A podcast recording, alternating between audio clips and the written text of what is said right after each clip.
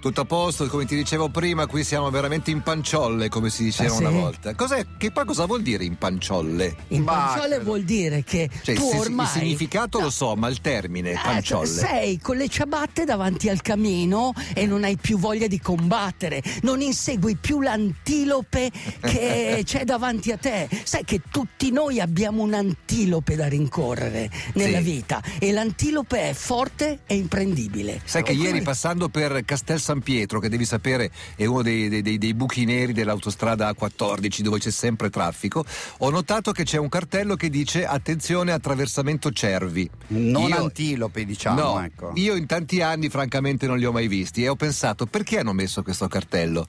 Hanno messo questo cartello prima o poi potrebbe succedere, perché la Romagna è come l'Africa, ogni mattina un leone si alza, un vecchio leone, sì, un vecchio leone come te si alza e sa che se non vuol morire di fame deve rincorrere la gazzella in autostrada. Sì, ma perché oggi parlo della caccia persistente, parlo della natura, parlo dei mammiferi predatori?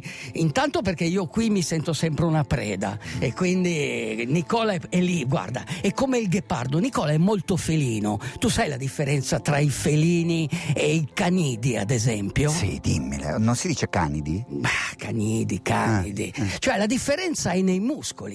Cioè il felino ha i muscoli esplosivi, cioè il ghepardo corre i 100 km all'ora ma in pochi secondi. Sì. Il lupo riesce a correre per tanti chilometri. Hai presente il branco di lupi quando si rincorrono l'antilope? Sì. Ma non la beccano mai. Tu sai che l'antilope americana corre a 100 km all'ora. E il lupo, scusami, non la sfianca poi? Corre.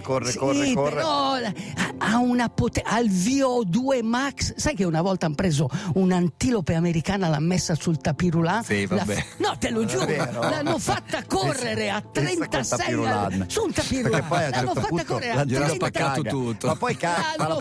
correre a 36 km all'ora sul tapirulà per provare. Gli ha messo una maschera era contenta lei, immagino, proprio.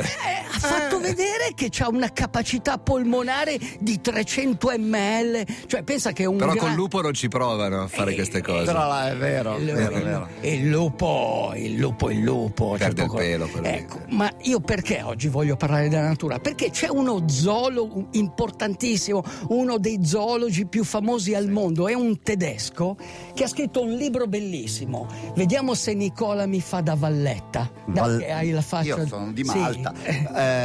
Correre, una storia naturale di Bernd Heinrich. Esatto, proprio lui. Editore non c'è scritto. No, devi dirlo, Piano B, se no non mi manda più libri. Piano B, va bene, editore Piano B. Va bene. Allora, questo zoologo non è solo un zoologo, è anche un corridore di ultradistanza. L'ultradistanza è l'ultrarunning, quando superiamo i 40 km, i 42 km. Oltre la maratona c'è l'ultrarunning. Ma anche la maratona. Lui nel 1981 a Chicago ha corso una 100 km che era il campionato del mondo di ultramaratona. Aveva 41 anni. Era un illustre sconosciuto per gli altri concorrenti che erano famosi, che avevano già vinto gare, ma lui nella sua vita aveva sempre osservato la natura, aveva visto i coleotteri stercorari. Tu ti lamenti del caldo, quando la temperatura va da 28 a 35 gradi, sai cosa fanno? Vanno più veloci del 400%.